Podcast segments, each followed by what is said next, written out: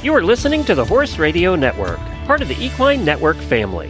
What a beautiful day for horses in the morning. You are listening to the number one horse podcast in the world. Here is your entertaining look at the horse world and the people in it.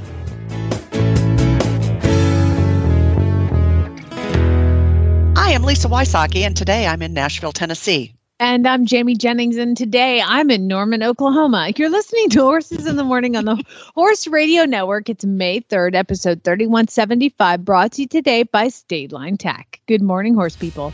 Hey, you made it to Wednesday. Only three days left till a weekend full of horsey fun. Lucky for you, you have Jamie and Glenn to get you through on Horses in the Morning. Well, the Kentucky Derby is right around the corner, and Jordi Visser, he is the president and CEO of Weiss Multi Strategy Advisers. Why would we have somebody that's a financial guy come on? Oh, I don't know. He's joining us to explain handicapping. He's a horse guy. We're going to talk about his derby picks for the weekend.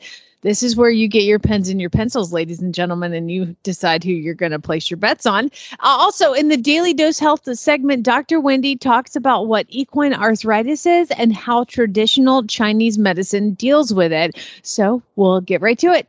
Well, Lisa Wysocky, thank you so much for joining us. Lisa is an author, a horsewoman. She's just amazing, generous, kind soul. And you are so kind to come in here when Glenn is, I don't even know where he is. Thank you. I, I don't know either, and I'll send you your hundred dollars later today. thank you. Yeah, right. Uh, anyway, thank you so much for being here. How is how is Nashville? I think you guys had some weather, didn't you? You know, we've been having some really crazy wind. It's been like like Norman, Oklahoma wind. It's just been nuts. Um, so I think today it's supposed to be a little bit better. Well, I was going to say you could keep it because we've had three days of no wind. But the exciting thing is severe storms are supposed to roll in tomorrow. So I'm going to enjoy it while I can. yes. Yeah. Wow. Well, let's go ahead and get to our daily whinnies.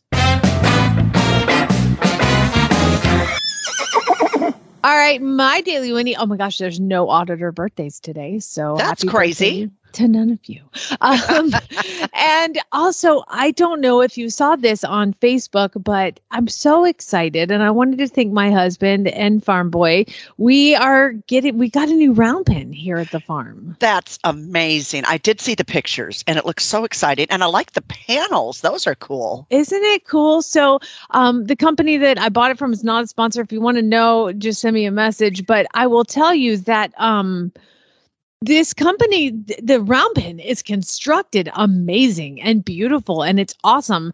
Um but they, they there was no instructions that came with it. Like none. Oh, no. And i'm like there's a like a lot of ways to die setting this thing up.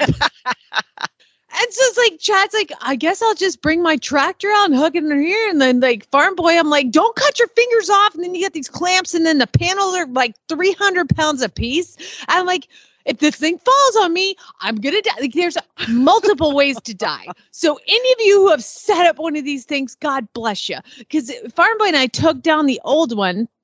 And in the meantime of constructing this, I put that one in the arena. And those are panels that are they're heavy, but like two people can move it no problem pick it up. And and you know trying to make a circle out of something like that is definitely exciting. Yeah. yes. yes. It never gets to be a circle really. No and the horses will tell you too because they'll yes. be like trotting around and cut cross a half i'm like oh well, guess that's not a circle. So yeah. that, that was easy. So we were able to pick that up and move it into the arena so we could keep working during all of this. Um but yeah it's really hard when it's a panel that you can't just pick up and move. I had no idea I didn't really think this through all that well, but at least I thought I'd have instructions. And I called the guy and I was like, hey, how does like what? There's just no piece of paper. He's like, well, here's what you're gonna do is you're gonna draw a circle. And I was like, no, no, I understand how circles work. Okay. what? I'm like, I just don't there's like no hey, uh, hardware instructions for this thing well, here's what you're gonna do. You're gonna put the bolt in through. I was like, I know how screws work. oh my god. So anyway, we're about halfway through it now. But of course, Chad got called on a trip. But yeah, it's been really fun and exciting. And I'm so excited to it's so this the last one was it's supposed to be a 50 foot round pen, but it, it worked out to about 48 feet. Oh. And that's really small for It riding. It's yeah. It's lovely when you're doing groundwork and sending them around for a join up because you don't have to walk that far. And I understand I'm going to be getting my steps in on this next one, but so you can't ca- canter Yeah. in it. Riding in it is really tough. So, Jamie, we moved up a, a year ago at Colby's Army from a 52 foot round pen to a 60 foot round pen. And so the initial 52 foot round pen was supposed to be 60 feet, but the guy who did it, I guess, couldn't measure. But um, it, it was life changing. That extra eight feet, you're going to have a new uh, 12 feet. I mean, it's going to be life changing for you. I'm so yeah, I'm really excited. So yeah, an extra. It doesn't sound like much, but then we were like drawing the circle It's for it. We're lot. like, this is huge. We're gonna take. We're taking down bents. Yeah. and what's really cool is I've designed it so it's it has it has a when you walk out of my barn, there's a gate initially, just a single gate that you walk through, and then what I did is I got smart because I start riding these babies and I ride out of the round pen and I have to go out and then right and I ride into the arena. This one is going to be butted up against the arena so I can ride directly out of the round pen into the arena. So like in the world of slowly introducing the horses to bigger and bigger spaces. Yay, I'm so I happy love that. and be able to long like because as it is now i have to long line out of the arena make a hard right turn the horse is always trying to run back to the bar it's like no no we're just we're just massaging you out this direction so yeah i'm really excited and what's really cool is um one of our sponsors, Kentucky Performance Products, is sending me a banner. So I'm going to put it on there. I'm like, everybody's going to learn what banners are on the sides of fences. That's cool. That's pretty cool. So we will continue to get this up, and hopefully, uh,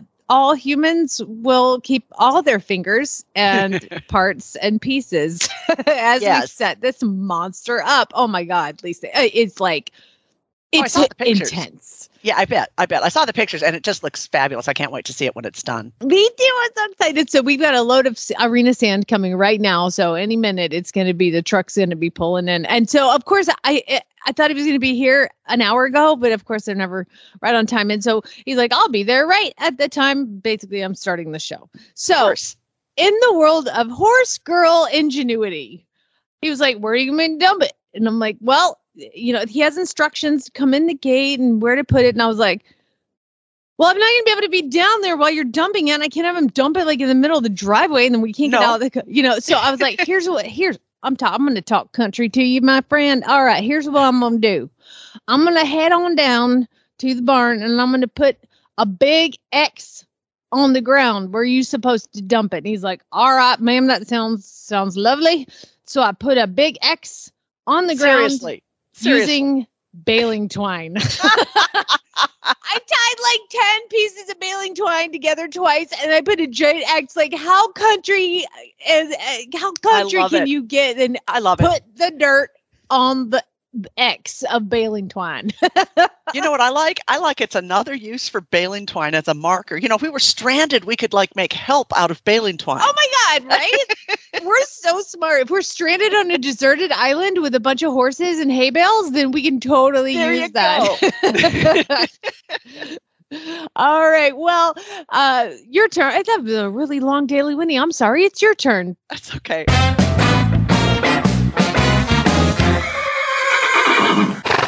So my daily Whinnie is um, uh, we have a new McDonald's owner in uh, Ashland City, Tennessee. Oh my God, this is country too. We got It new is. McDonald's. it is and so so i i don't like hot coffee i've never liked hot coffee but i love iced coffee so i drove up a couple of days ago and i ordered an iced coffee and you know you, the, the iced coffee at McDonald's, it's like they've got some ice and they've got some cream and they've got a bunch of sugar and then there's this little tiny bit of coffee in there, you know, so it, it looks almost white. And they handed me this thing that looked like it was black and it was so dark. And I thought, oh, you know, I can't do this. And Jamie, in my entire lifetime, I have never, ever sent an order of anything back to the kitchen. And I looked at it and I thought, you know, I can't drink this.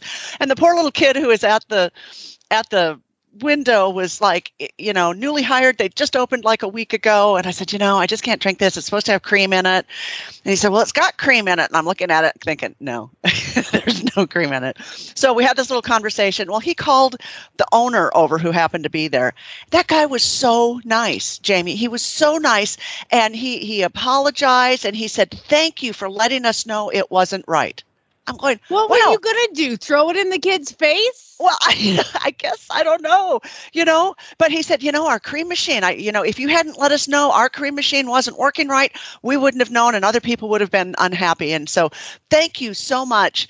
And, and I just thought, you know, what great customer service. You know, what, what a great guy to, to go out of the way to make me feel good about sending something back. So for those playing at home, Lisa just gave a daily Whinnie to an unnamed McDonald's manager for redoing her order. that is awesome. That's Ashland City, Tennessee for you right there, ladies and gentlemen. There you go. Yep. Uh, well, now that we have uh, talked about McDonald's, who hopefully will be sponsoring the show, yeah, let's now go. talk about our other sponsors, State Line Tack. And I don't know if it has happened to you, but they're here. The flies are here. Ooh, yeah. Oh man. So if you go to statelinetack.com, uh, right at the front, it's the keys to a fly free spring. Now, what that means to me is you can just get rid of all the flies. And I don't know how to do it. And no, what it actually means is it's a fly free spring for your horse. They don't care. There you go. these horses in these pictures are decked out. So they've they got are. the fly sheets, sprays, repellents, but also the fly mask and the boots. Now, here's the problem with fly masks and fly boots if you live at my house is I put a fly mask. We have one horse that gets a little head shaking kind of situation now. Um, and so you put his special long fly mask on it. And then Ace, my young thoroughbred, promptly walks up to him and removes it. yes, we have one of those. Uh, and then so Ace is barefoot and has, you know, some issues with his legs. So I'm like, I need to keep fly boots on you to keep you from stomping. He promptly removes those. He's like, he's the Zeus of the fly boot world. Wow. Wow. The issue I have with some of the fly boots is we have one horse, no matter what style of fly boots you have or how you put them on, he manages to get the top loosened up and he poops in them. no way. yeah, it's really gross. Oh, that's disgusting. It is. That's yeah. gross. So uh, yeah. what I'm doing right now is I'm going through State Line's fly protection and I'm looking for the fly mask and the fly boots that have nails that attach them. I can't find those. but eventually, here's a tip. I need nails. Lisa needs some sort of squeeze chute that goes around his horse's legs. so on the back legs, he can undo the top. Yeah. Oh my yep. gosh. It's that's, just amazing. That's pretty impressive. And I don't know why. I don't know. I don't understand. I mean, does he like pooping in the fly boots? Is it like a contest to see how much he can get in there? hey, I mean, Bubba, come look at that dude. Oh I don't my know. gosh, fantastic. Well, yeah. hey, State Line Tack, you can find all those things, uh, not including fly mask with nails or fly boots with poop in them. That you have to do yourself. Uh, thank you, State Line Tack, for being our title sponsor. Right now, let's get Jordi Visser on. Jordi is the president and CIO of Weiss Multi Strategy Advisers. That is a four billion dollar hedge and asset management firm based in New York City. Jordi is the host of the video series Real Time with Jordi Visser and lead contributor to the firm's podcast In Search of Green Marbles. Jordi is a longtime handicapper who has taken a special interest in Triple Crown races. And I'm going to read this because it's uh, too big a brain for me. There's a specific emphasis on the Kentucky Derby. His preview is read by people on Wall Street, and he talks about how horse racing serves as a framework for analyzing financial markets. That wow. I don't know how all that works, but we're going to find out. Apparently, a number of traders on Wall Street view horse racing as the new poker for gaining edge in how to trade. Okay, all of that I need to learn more. So let's get Jordi on the phone. Jordi, thank you so much for joining us. I'm glad to be here. Love the Derby and love to uh, talk about horses. Oh my gosh, you're a man of my dreams. the guy that loves the Derby and wants to talk horses. Ah, I got your number. uh, Jordi, so I, I did your intro already, and I am. Am I reading this right? You are eh, within a, a hedge an asset management firm in New York City and you view horse racing as gaining edges and how to trade. How does that work? Well, um, I, I, would say this: that I got, I my father owned claiming harness race horses when I was uh, young. He took me to some really small racetracks and kind of taught me how to handicap. And uh, he was and still is a construction worker, so I kind of learned about math and uh, I would say the probabilities and fair value and things uh, at the racetrack. And then eventually I ended up getting into kind of the, the Wall Street world, and those little lessons at the racetrack really helped me with uh, using data. Um, I, I, always say that uh, you know data analytics is a big trend for technology and for Wall Street, and now for health. But uh, the racetrack and handicapping's been using them. They hand you a little program. It's got all the data you need in it, and you spend time looking not only at the data, uh, but my father taught me to kind of put my own odds on all the horses rather than look for the winner, then match them up with the uh, the betting and parimutuel betting. And the stock market are very similar. The prices are determined by the people that are using real money, and that means sometimes you find some value and sometimes you don't. So there's a connection between it, and I spend a lot of time talking about it because it's very interesting to me. Okay, so um, I am a nerd about all of this. So, um, a lot of the people listening aren't as into it as I am. So, I'm going to ask you just some basic questions and then we'll go from there. So, can you explain what handicapping is in layman's terms? Well, for for handicapping in terms of the way that I use it from a racetrack perspective on a horse race, um, I'm spending time looking at data to predict the future. In this case, the future is the end result of, of the race. Now, I'm comparing that prediction uh, probability to the probabilities that presented by other bettors in the race. So if I think uh, something has a 15% chance of winning a race and the betting public puts it as a 7% chance, uh, then I've got good odds in my favor. So handicapping for me is just going through all of the data, trying to predict what I think will happen, and then matching up all of those probabilities with what the other people involved in the game have for probabilities as well. Okay, gotcha. So um, when I go to the track, my favorite thing to do is to go to the paddock. And the way that I handicap, and you may want to write this down because this is important. I go to the paddock and I'm like, oh my god, that one's so pretty. I'm gonna bet on that one. Okay, do you write that down? Because that's, I mean, that's how I win. so, how much does how pretty the horses come into play, or you don't even look at the horse, do you? You just look at the paper. First of all, it's so nice of you to warn me when you're going to say something that I should write down. It's very, very helpful. that way, I, I, I, don't forget anything. So I, I like I like the warning.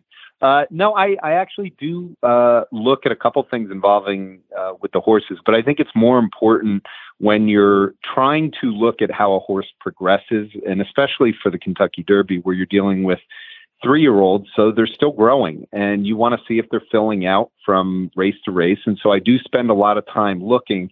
Uh, I don't go to any of the races before the Derby. I have been to more than 50% of the Derby since 19 uh, or since 2000.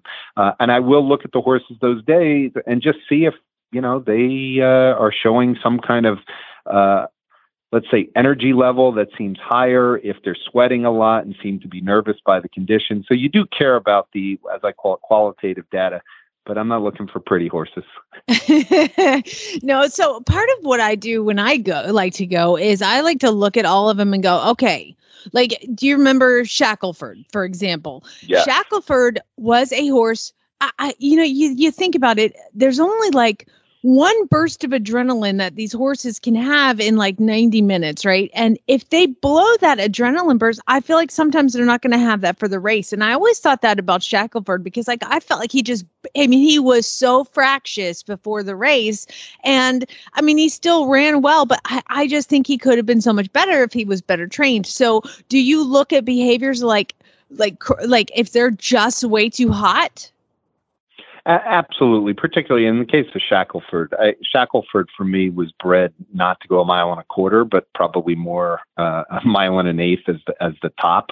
So I think anytime you have one where their pedigree suggests that it's going to be difficult for a race like the Derby, uh, if they're a little bit too active uh, before the race and their pedigree's not there, then I will always treat it as as more of a negative. So when I'm not there, uh, the good thing is even on TV now they spend so much time talking about it that these types of things you can see, uh, and I completely agree. And it was a good a good good horse to choose in Shackleford. So. Yeah. Uh, now, um, we probably should talk about this little small race that's coming up on Saturday.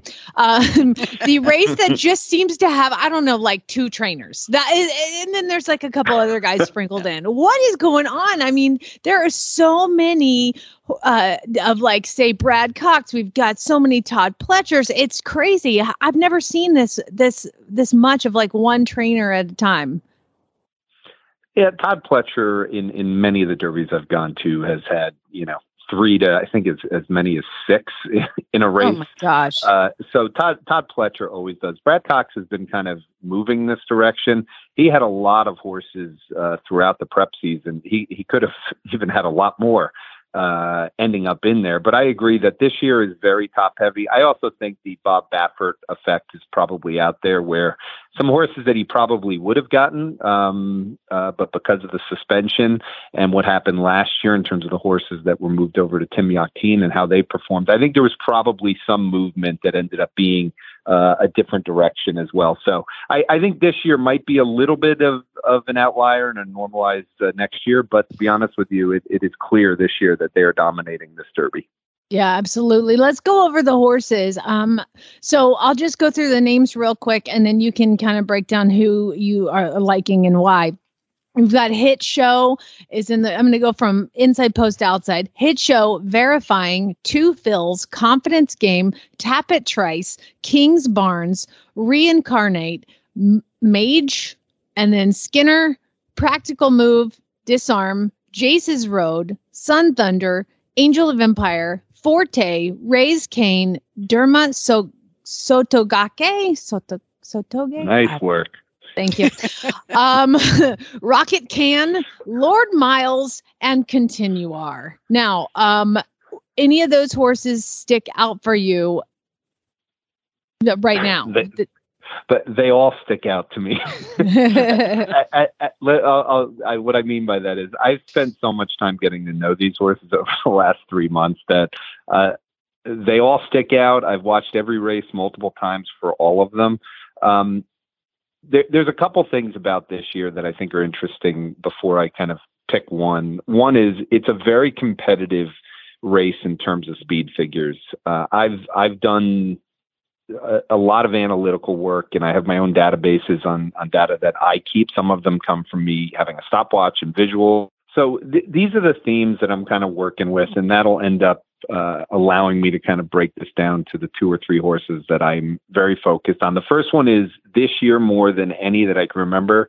The the speed figures across the board are very tight. So from the fastest all the way, I would say to about horse 13, 14, you've got some very similar speed figures uh, where normally there's a bigger gap. Um, there's not a lot of early speed in the race. That's gotten a lot of press from from people that do a lot of the pace figures, but there just isn't a lot of clear early speed this year. A lot of the horses that are going to be towards the top of the betting are more on the presser and the stalker side. Um, so you've got that Forte, which is right now a heavy favorite in Vegas, and, and the morning line's heavy favorite, uh, has not improved much in the speed figures from his two year old in terms of winning the Breeders' Juvenile.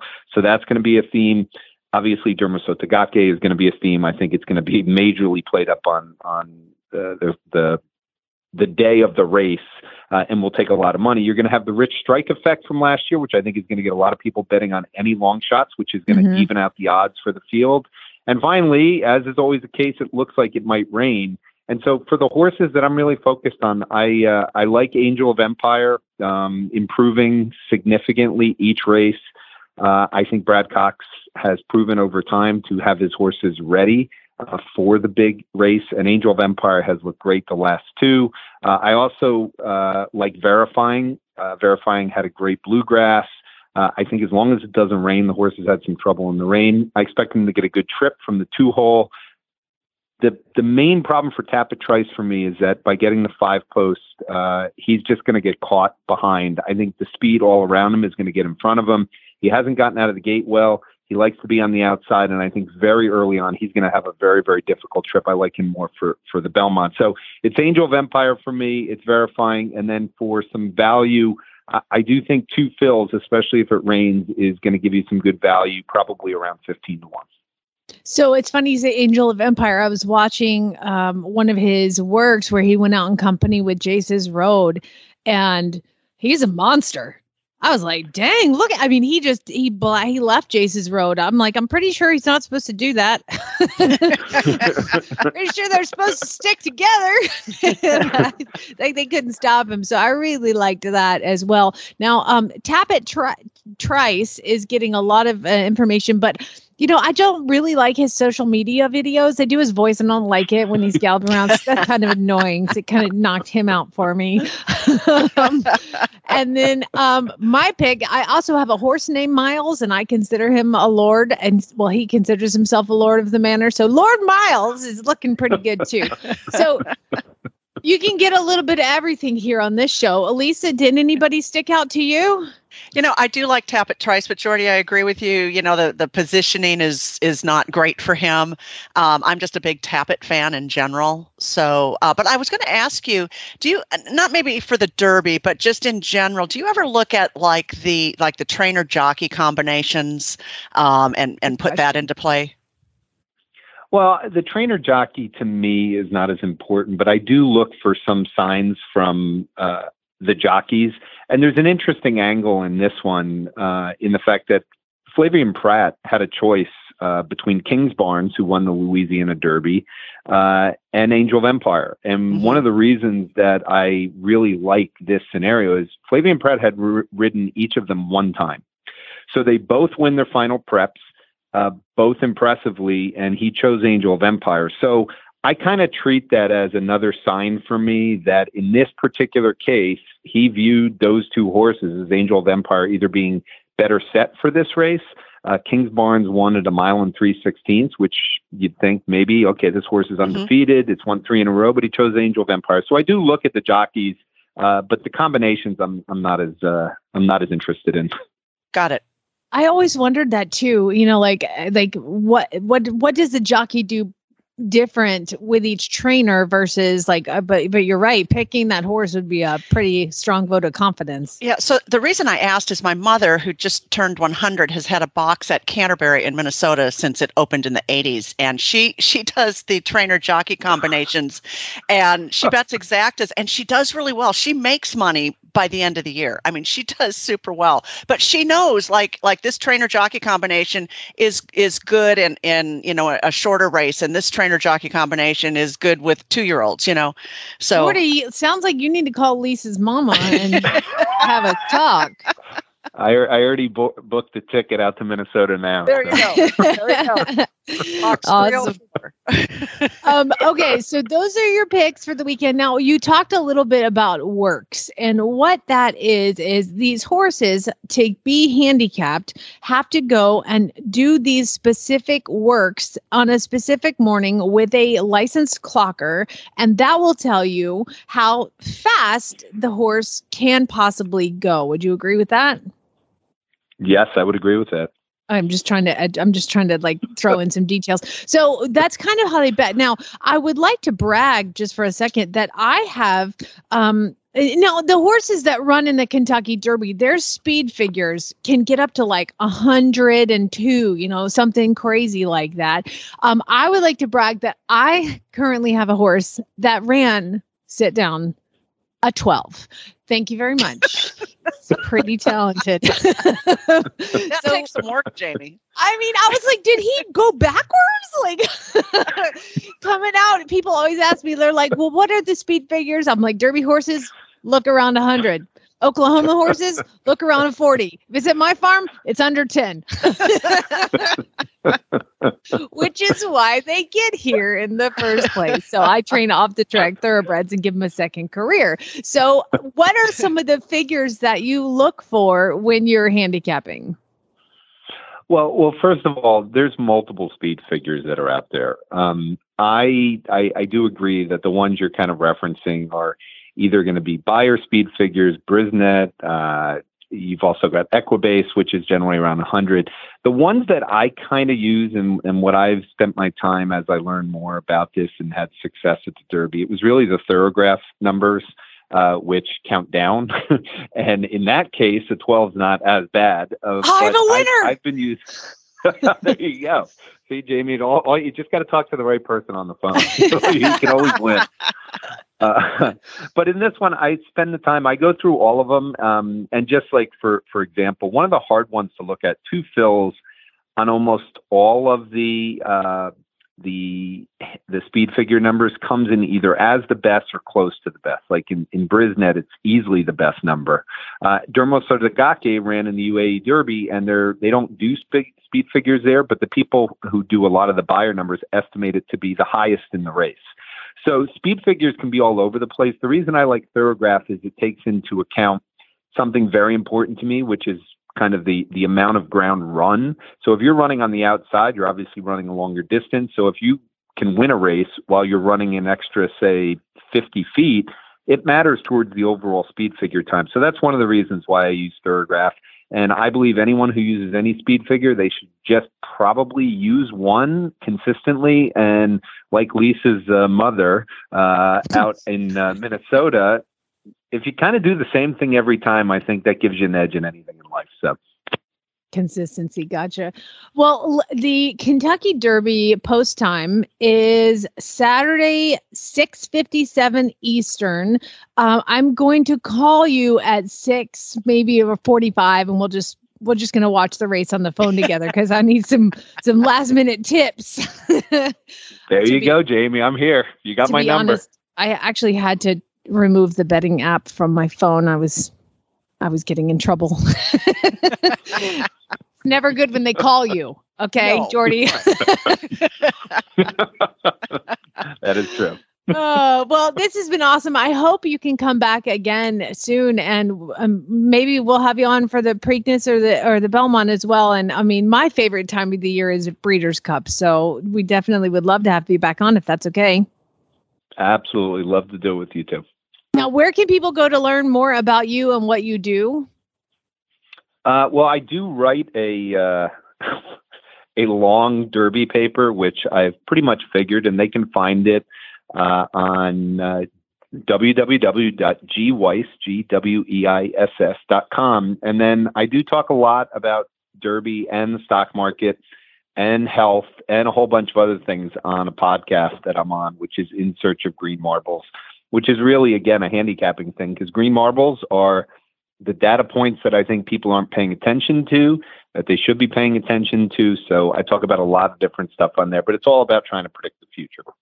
All right. Jordi, thank you so much. And we'll talk to you again real soon. It's been a pleasure. Thanks, Jamie. Thanks, Lisa. Cosequin ASU joint and hoof pellets contain quality ingredients to support joint and hoof health and leave out the fillers molasses and alfalfa, all while delivering the taste horses love. The colors of our ingredients shine through for a difference you can see. Visit cosequinequine.com. Now, did you watch any of Land Rover, Lisa, this past weekend? I did. I did. okay. did. I love yeah. John Kyle. He's the announcer. Oh, and did you notice too. what he called? Because there was a, a Cosequin jump. Yeah. He, he's British. And it took me a minute because he kept saying, and now he's over the Cosequin. The Cosequin. yes, I did see, I did catch that. Cosequin. I was yes. like, that's awesome. I and like I call it Cosequin. I kept thinking he was trying to say sequin. and I'm looking for the sequin jump. The you sequin know? jump. and Bernard Martin is over the Cosequin. Tamie Smith has made it past the Cosequin. And I'm like, what is he talking about? Oh, gotcha. Yeah. yeah. yeah. I'm thinking co sequence. So I'm looking for like now two sequin jumps. No, co like Yeah, that's a good point. There's like two of them. Like yeah. it's like an oxer. Yeah. yeah. um, but before, let's see, uh, the next guest, Dr. Wendy Ying, is brought to you by Daily Dose Equine non GMO core nutrition for horses and ponies of all ages.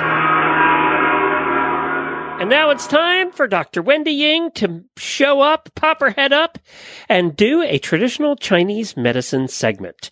And this time we are talking about arthritis. Yes, arthritis. This is the most common thing that we deal with in horses, right? I mean, everybody talks about arthritis. Anytime you're buying a horse, you're worried he has arthritis. And anytime your horse uh, goes the least bit lame, you think, oh my God, he has arthritis, right? So, what's arthritis? We all know that because arthritis is the same in people, in dogs, in horses, right? It's when your joints get, um, you, you overwork your joints and your joint fluid is not as squishy, right? You lose viscosity, is not as thick. And so what happens is that you don't have as much cushioning in your joints. So then when you put weight on your joints, you have pain. So your joints actually uh, don't have any blood or nerve supply, right? The the way that the cells inside your joints get food is by you moving your joints, and that squeezes uh, the nutrients into the cells. So that's why sometimes when you don't move around, your arthritic joints feel more painful. And that also happens with horses. Um, and in Chinese medicine, we talk about two different forms of arthritis. Uh, this is kind of focused on geriatric horses, right? Older horses with arthritis. But we have you know, I always talk about the yin and the yang, right? So we have a deficiency of your yang, which is like your your furnace.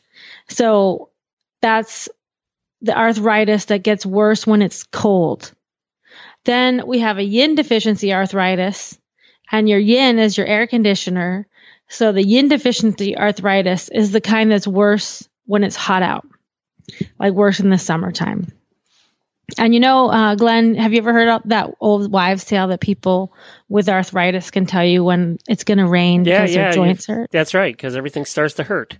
Well, there's actually a scientific reason why that happens. Because of, I and always thought it was because of barometric pressure. It is. It's a barometric pressure. So you know how sometimes you can see joints get swollen, right? It looks like a little puffy balloon yep. by the joint.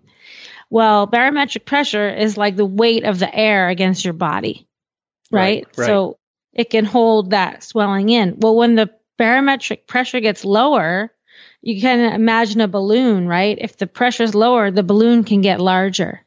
So that stretching of the um, the joint capsule, it pushes on the nerves more, and that's why you get more pain. Mm. Um, so uh the reason I so I, that was just a side thing. The reason I talk about the yin deficiency arthritis and the yang deficiency arthritis because you treat it two two different ways, right? So if you have a horse that is much worse when it's cold out and has uh, that kind of arthritis, then that's the horse that's really going to respond well to th- things like um, the back on track blankets you know, mm-hmm. they're going to respond to uh, the things that keep them warm. That's the kind of horse that might need a quarter sheet when you go out in the cold weather. When you have ones that are worse in the heat, then those are the horses that might respond better to massage and they might respond better more to um, a, like more movement right? So, and also you need to make sure you keep them hydrated because dehydration, the joint fluid is made from the plasma in your blood. So if you get dehydrated, which a lot of times in the wintertime, you know, animals will get dehydrated, they work hard, they sweat. Your joint fluid gets uh, a lower volume and it um, can't cushion your joints as much. So, um, we have two different formulas to treat arthritis for the heat deficiency, for the yang deficiency and the yin deficiency. So we talked a little bit about the equine duo earlier in the show. That's for horses like geriatric horses that are struggling with arthritis that have problems when it's cold. Um, but obviously, that formula warms the body. So if you have a horse with yin deficiency arthritis, this formula is not a great choice because this will make your horse more hot. So this is why sometimes people just see, oh, it's arthritis formula. I'll use this. But that is not always the case. That's not going to help your yin deficient horse get better. So for yin deficiency arthritis, we have an herbal formula called Di Gu Pi. And that actually, um, one of the main ingredients in there is the root from the goji berries. And I talk about goji Yeah, berries a lot. Yeah. Right. Uh, but we use it a lot in Chinese medicine. So that tonifies your yin, it tonifies your air conditioning, right? So that has herbs in it that helps your joints and then also tonifies your yin. But like on the converse, you can see how if you have a horse who's having trouble keeping warm, you don't want to give them yin deficiency herbs. You don't want to give them herbs that will, will uh, make them colder. So that's how we look at arthritis in TCVM in five minutes. and so, where can people find the products? So people can find that at uh, drwendyying.com. And you can just search for for the products. Um, there's one other thing I wanted to say Yep. about joint therapy with arthritis. Um, I find that it the treatment works much better when you do integrative therapy. So there are times when I will say to people, uh, you know, you need to talk to your general medicine vet and think about getting joint injections. Maybe it's gone so long that they actually do need that. Uh, and they can have intra-articular joint injections. And then acupuncture and herbs can help lengthen the time between the joint injections because joint injections aren't great, you know. Um, but maybe instead of having to have joint injections every six months or every year, you can push it out to a couple of times a year to manage a horse like that. Also, um, I always recommend Adequan and Legend uh, for joint therapy, which Legend is hyaluronic acid and Adequan is glycosaminoglycans. And both of those molecules are what makes up the fluid in the joints. So that those are really easy things you can talk to your veterinarian about to do to not only help your horse with arthritis, but we can also give those to horses, uh, younger horses in work before they show the signs of arthritis because it's chondroprotective, meaning it protects the cartilage that they have now. So that's always a good idea. It's it's uh it's very safe to give because it's uh, molecules that are already in the body, and it's a great way to protect your horse's joints so that they live a long and healthy li- life. Very good. DrWendyYing.com.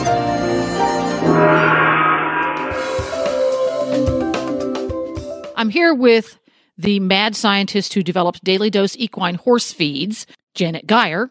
And I wanted to have a quick chat with you because Daily Dose Equine Horse Feed are non GMO whole food nutrition based.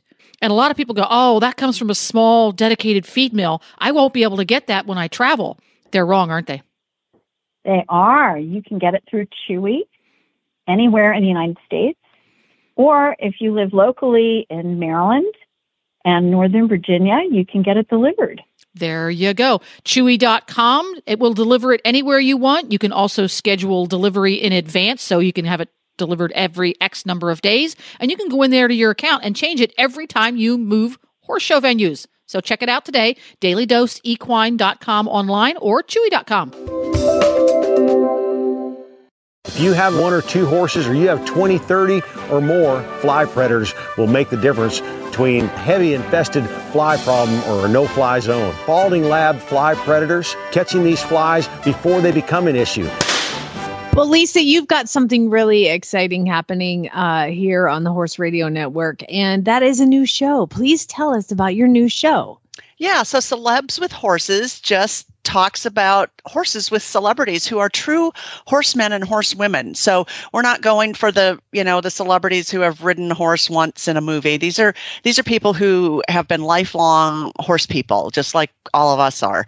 And it's been so exciting to talk with people. And so the first episode is out with uh, William Shatner of Star Trek, and he just, you know, amazes me. He's he's in his 90s. He still rides reining horses just about every single morning, and um, you know, we're getting some really good comments from from listeners and from auditors. It's a little different in format. It's more. I don't know. I think Glenn calls it NPR style, where we're kind of setting up the segment and then letting the, it's produced, yeah. As, it's as produced. opposed to just us sitting here and chatting, you actually Yeah. put some time and effort into producing it. so the reason for that was is he and I'm not sure that all the shows are going to be like that. Um, we we kind of want to go with what's best for each interview. He was so eloquent and so passionate about what he was talking about that I just didn't want to interrupt him.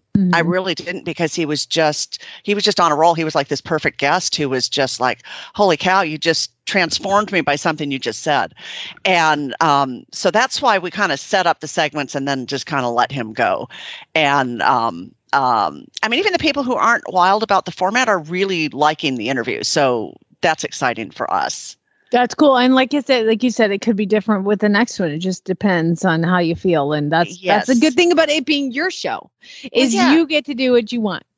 Sort of, yeah. I mean, I, I don't know what I'm doing. That's the Well, I've heard good things. So where can people find that podcast? uh, just celebswithhorses.com or just go to the Horse Radio Network uh, website. You mean you mean the website celebs with horses wasn't taken? That's so weird. I have I have had that for a long time. So I, Glenn will tell you, I've been trying to get this show off the ground probably for six or seven years. That's awesome. Well, congratulations. That's a big day. Thank and then you. before we move on, also, what's going on in the book world? So we have a writer's strike. Yeah, that sounds fun. Yeah, so that's kind of the thing. And I uh, had a good conversation with the uh, production team last week. And, you know, I mean, everything's kind of on hold right now because of the strike. So, um, you know, they can't do anything that has to do with scripts or writing or, you know, and that's the backbone of everything that's that's filmed so um, we're just kind of um, fingers crossed and hoping that this strike won't last for real long Yeah, that was good. So, of course, trying to get you know the Cat Enright series put into a a show, and Yep. and and where can people find you and your books and all that? Yeah, I'm just at lisawysocky.com. Uh, all the books are on Amazon. If you just type my name into Amazon, they should all come up. And um, yeah, so it, it's all good. All right. Well, here, just to make you feel better about your life, I'm going to tell you some weird news. Woohoo. Time to learn why some days you're embarrassed to be part of the human race. In Jamie's Weird News. Okay, I think it's good that you don't have the picture that I'm looking at for my first weird news story. But before I get to that, uh, I would like to thank these wonderful people for sending in weird news stories. If you're ever looking at wherever you get your news and you think, God, that's so weird, that's what I want. Email it to me, Jamie at horseradionetwork.com, weird news in the subject line. God, I got to change my screen here. It's gross. Um, and I would like to thank April, Lindsay, Deborah, Nikki, Scott, Laureen, Ina, Bryn, and Elena, all for sending me weird news story. Okay. All right. So um this woman, her name is Kelsey Grubb, and she works in a library in Albuquerque, New Mexico. And every year the new Guinness Book of World Record comes into the library. And so she was looking through this book. Uh, this is her quote. I was I work at a library and the newest book came out. A coworker was flipping through and randomly opened the page with the largest foot rotation and said, "Ew, that's so gross." And so Kelsey stands up and decides to try rotating her foot around. Oh, and no. realized it was pretty obvious that she had a good chance of smashing that record. Okay, when you think about foot rotation, okay, put your put your hands in front of you so you're staring at the back of your the top of your hands. Put them out in front of you, and I want you to take your right hand and rotate it to the right as far as you can while keeping your hands together. So your left hand is straight up in the air, and your right hand has now rolled all the way around underneath, you know, as far as you can. Right. Right. She did that with her legs. Oh my goodness. And Oh, it's that's just weird. the, the photo is of her standing with her left foot forward and her right foot is backwards and her legs are straight and it looks gross. oh and- wow. She can rotate her this is so Guinness book. She has been uh, titled with the largest foot rotation for a female and can rotate her foot 171.4 degrees. Wow. I, I I'm trying to think of a, of a practical use for that. No, there is none. like, why would you be like, this is the record I can beat? Um, Wow. she said, I always knew I was flexible, but I seem I assumed most people could turn their foot farther than 90 degrees out. Um, this is just gross. Um, I'm going to move past because it begs the question. Does Why? it hurt? Well, I mean, that's an obvious question, but they're not going to answer that one. Uh, she said most people are grossed out and fascinated, um, and it doesn't really hurt. She says, I never really trained or anything, but how cool that these records that fascinated me as a child, I can actually do. Um, and she says that it doesn't hurt when she's doing it, but her knee aches a little bit later on. I would imagine. It's I would gross. imagine so. So h- how old is this woman? Uh, this is a good question. I mean, she's 32. Wow. Okay. 32 years old. She's a former figure skater, now works in a library. Well, Congratulations. for her. Absolutely. All right, moving on to the next story. This is we're going to do a couple uh, a, a couple food stories in a row here. We got three more and they all involve food. Um the, I don't know if you saw this a Southwest flight was delayed that was leaving Atlanta and going to Houston last week after a flight attendant. This is all alleged. Okay. All Okay. Alleged.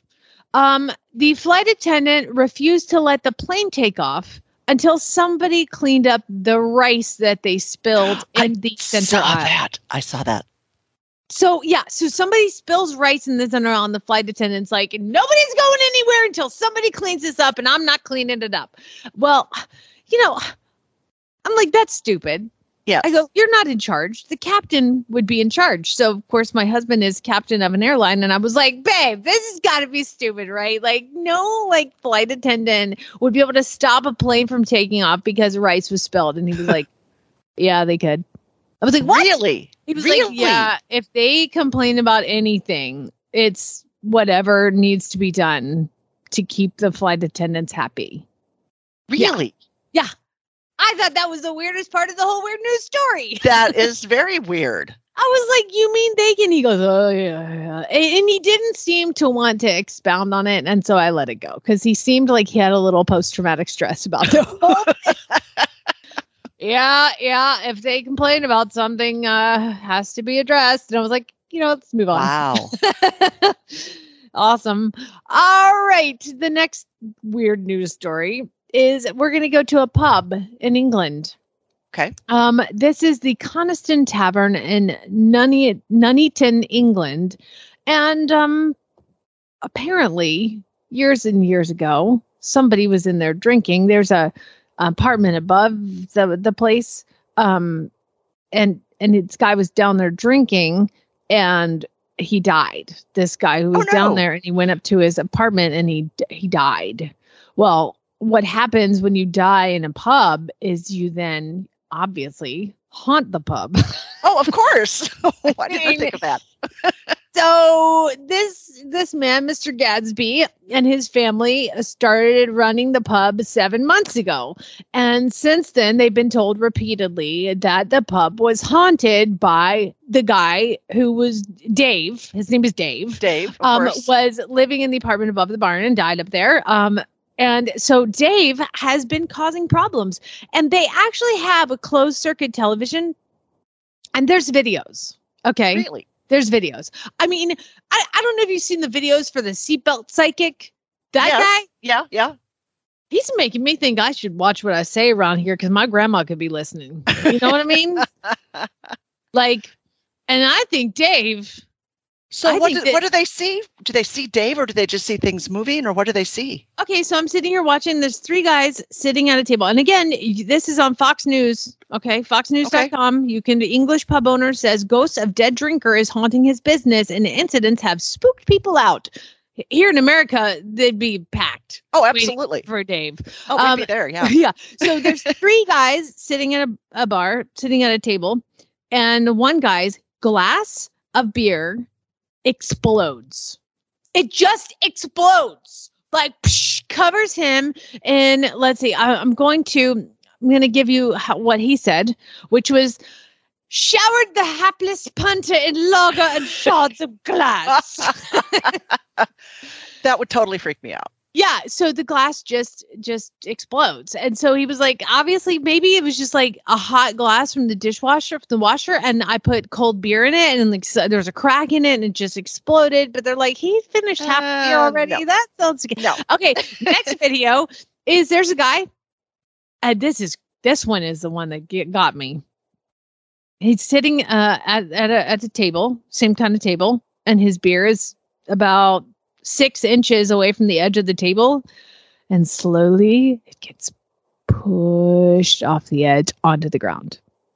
The whole Oh. beer just moves like six inches.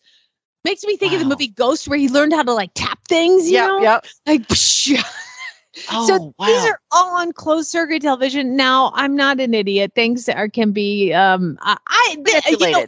If Yeah. this is true, this guy's a genius because I bet his place is gonna be packed. So then you wonder if was there a magnet like underneath the glass and underneath the table that he could like move remotely or something to I get mean, the glass did you tie a little fishing line to it and get the closed circuit TV of record it? I don't know. Maybe that happens, but again, I'm gonna start watching what I say because my grandma might be listening. She might be. And you never know.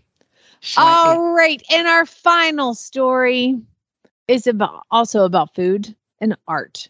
Okay, so there's this artist. His name is Italian, Maurizio Cattelan, and his installations are famously provocative. But his signature work, his signature. Now, mind you, he has like a ton of art that and all over the place, and some of it uh, you might rec- recognize. I mean, I'd heard of it because it's all ridiculous. Um, but this piece of art in particular is it's called the comedian and it sold for one hundred and twenty thousand dollars. Holy and cow. It's at an art museum in Miami, and um, it's a it's it's a banana taped to a wall with duct tape. What? That's what sold for Oh. a hundred and twenty thousand dollars. Jamie, we're in the wrong business. I know. I know we are. Well, apparently this it really means a lot. Um I'm trying to find where they actually broke down. Oh, it's um it's called comedian. It's a duct tape banana that is meant to evoke everything from Charlie Chaplin's slapstick comedy to the fruit's status as an emblem of global trade. So so is this a real banana? It's a real banana. Now so it's like gonna like rot here soon, right? Here's what happened, Lisa, is I did come to find out that they change the banana out every three days because it doesn't last much longer. However, um, No Hyun So was in the museum and he's a South Korean college student. And he w- it was past noon. It was like after lunch, and he's been touring the museum for quite a while. And he saw the banana, and so he reached over, peeled, got it off the wall, peeled it, and ate it. Apparently, while museum staff is there, like, no, no, don't eat that. He yanked the banana off the wall and ate it in under a minute. When he was done, he then reattached the peel to its spot on the wall. I want to hang out with this guy. okay. Who would do that? Um, yeah. So uh, apparently, they then had to contact the artist uh, you know, like we need to talk to Cattelan because we need to figure out how to restore his vision. And um, the artist didn't care. He's like, I don't, I don't so, care. So they, so they just went to the local grocery store and pulled a banana off out of the bin and taped and, it up there and put it back up on the wall. Yeah. Problem Uh-huh. solved. this is oh, here's the other piece this guy did. Do you remember hearing about that function? It was a fully functional toilet cast in 18 karat gold, Yeah, I did hear about that. and it was put on the on display and in use at the Guggenheim. But then it was stolen days after it was taken to Blenheim, to England's Blenheim Palace, the birthplace of Winston Churchill. Now that piece is called America. It's meant to represent America, a fully Oh. functional toilet cast in gold. I mean, this guy is clearly a genius that he's doing bananas on the wall and toilets made of gold. Anyway, uh, no charges were filed. Believe it or not, nobody, the artist didn't care. I'm He's like, just speechless. Really. that, my friends, is why it's a weird news. And that one came from NPR. So these are, again, like I said, there's somebody every week who, and it's not always the same person, messages me because they don't believe these stories that I'm telling and they want links. So I'm going to tell you. That was NPR. I mean, you can't get more real than NPR, right? Fox News is in the mix. Like, let's go. Um, so people.com had the right story. I mean, if people.com isn't a legitimate news source, I don't know what is. Uh, anyway, if you see a news story and you think it's weird, email it to me, jamie at horseradionetwork.com. And that will uh, help me finish the segment because it's a lot of work and I appreciate it. All right. Well, hey, guess what I'm doing today? My husband doesn't know. Um, have you seen the new movie Mario Brothers? I have not seen it. I have heard about it though. You've heard about it though. I just I I'm I'm I don't watch commercials and I don't watch much TV, so I was like kind of behind on it. And then I saw this news story that was like they earned over a billion dollars, and I was like, Super Mario Brothers movie. I bet Lucas would like to see that. And it's Chris Pratt and um Charlie Day, and they're like plumbers, and hilarity ensues. I didn't read any further because I didn't want to ruin me. But I have to work after three o'clock. That's when Farm Boy comes, and I really want to go see the movie. And my husband's on a trip, so I'm gonna go in about 20 minutes and check my kid out of school to go see a movie. and we won't tell anybody about that.